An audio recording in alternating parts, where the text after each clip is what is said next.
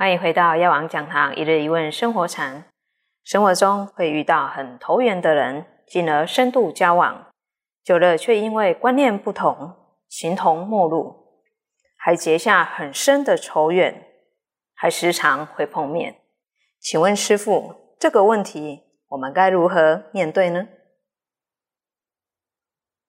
这个就是佛陀讲的八苦里面的厌憎会苦。哦，但这个验证会苦哎，你不愿意看到的人，你很恨的人啊，他就会啊常常出现在你的生活当中。这当然是一个恶业的因缘那仇恨呢，没有一开始是结就结仇恨，也就是说，可能是从哦相识哦，那嗯深度的交往，所以呢。产生的意见的不同，哦，或是说个人的习气，哦，让人家让对方啊都觉得很厌恶，哦，所以呢，进而啊，从这些恶言，那这些恶言呢，其实要用从因果的观点来看呢，它真的都是有它的因果，哦，为什么？诶，我们生活当中。都会啊遇到有很好的缘，我们看到他，我们就很欢喜；啊，有的遇到很不好的缘，看到他就是很讨厌。哦，就是会有这样。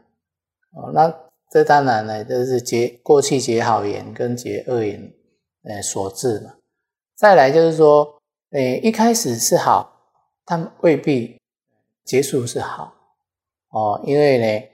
你看哦，有很多人他会啊被倒钱，那就是说借人家钱，然后就不还了，或者说帮人家做保啊，然后呢，这个人就跑掉了啊，然后你害了你一生。那其实这种案例很多。那其实要报仇的人呢，绝对呢。是跟你哦，会有一些好的开始，然后不好的结束。为什么？因为呢，如果没有跟你交情好，怎么可以骗到你？怎么可以报复你？这是这是一定的哦。他要跟你借钱，马路旁边随便的的人要跟你借钱，你会借吗？不可能。跟你有相当的这个。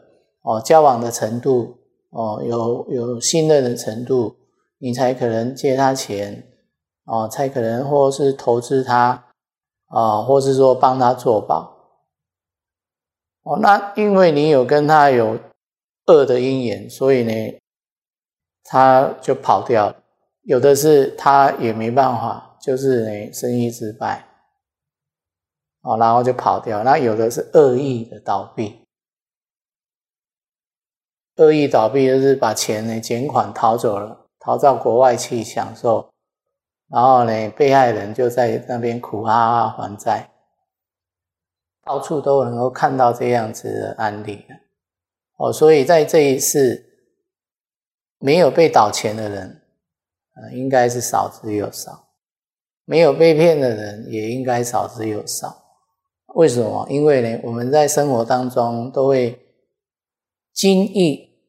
跟不经意的去做一些伤害别人的事情，有的是有心，有的是没心，哦，所以呢，都会去啊跟众生啊结到恶缘，哦，那当然今天很有幸庆的，就是说我们啊有学习到佛法，哦，那佛法呢啊引导我们哦要怎么样呢去面对哦生活上的障碍。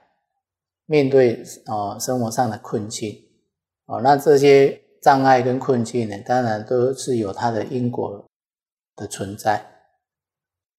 然后我们要有正确的观念，就是说，该是我们的跑不掉，不是我们的，你要也要不来的。哦，你要有这样子的见解。哦，所以当你。受到伤害的时候呢，你那种难过啊，会啊比较快结束。哦，那如果你都一直在问说为什么为什么啊？那你就可能会因为这件事情，那你难过一辈子。哦，所以我们要很庆幸，我们呢有了佛法的滋润，哦，有了这个正确正向的观念，哦，遇到问题我们就是面对。那当然遇到恶言不好的人，我们呢也要。呃，学习的就是说，也要跟他化解了哦，不要再结怨结仇啊哦，因为生生世世啊，呃，他都可能会是障碍你，不管你做什么事，他都会出现障碍你哦，所以呢，呃，还是要啊，自己要找出一个方法哦，来包容他，来放下他，当然。